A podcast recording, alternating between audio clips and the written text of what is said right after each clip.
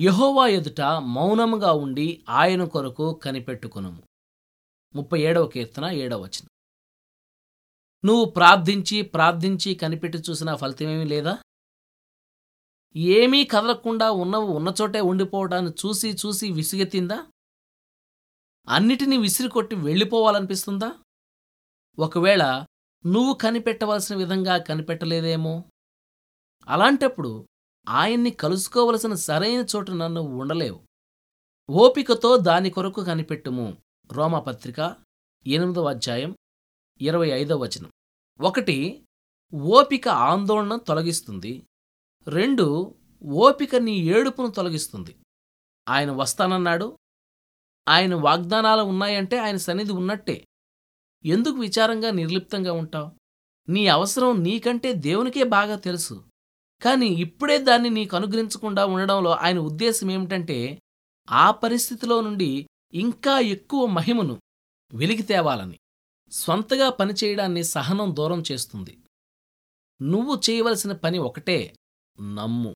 యోహాను స్వార్త ఆరో అధ్యాయం ఇరవై తొమ్మిదో వచ్చిన నువ్వు కేవలం నమ్మితే అంతా సవ్యంగానే ఉందని గ్రహిస్తావు. మూడు ఓపిక అవసరాలన్నిటినీ తొలగిస్తుంది. నువ్వు కోరుకున్న దాని గురించిన నీ అభిలాష బహుశా అది జరగడం వల్ల నెరవేరే దేవుని చిత్తంపై నీ అభిలాష కంటే గొప్పదేమో? నాలుగు. ఓపిక బలహీనతను తీసేస్తుంది. ఆలస్యమవుతున్న కొద్దీ నిరాశ పెంచుకొని అడిగిన దాన్ని వదిలేయొద్దు. దేవుడు నువ్వు అడిగిన దానికంటే ఎక్కువ మొత్తం నీకోసం సిద్ధం చేస్తున్నాడని నమ్మి దాన్ని స్వీకరించడానికి సిద్ధపడాలి. ఐదు. ఓపిక తత్తరపాటును నిరోధిస్తుంది. నన్ను పట్టుకుని లేవనెత్తి నిలబెట్టెను. దానియలు గ్రంథం ఎనిమిదవ అధ్యాయం పద్దెనిమిదవ వచనం. ఆయన ఇచ్చిన సహనం మనలో ఉంటే మనం వేచి ఉన్న సమయమంతా స్థిరంగా ఉంటాం. ఆరు ఓపిక దేవుణ్ణి ఆరాధిస్తుంది.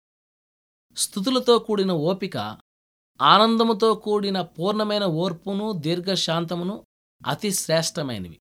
కొలసి పత్రిక ఓటో అధ్యాయం పదకొండవచ్చిన ఓర్పు తన క్రియను కొనసాగించనీయుడి. యాకో పత్రిక ఒకటవ అధ్యాయం. నీవు దేవుని కొరకు కనిపెట్టే కొలది ఆత్మసమృద్ధి పొందుతావు.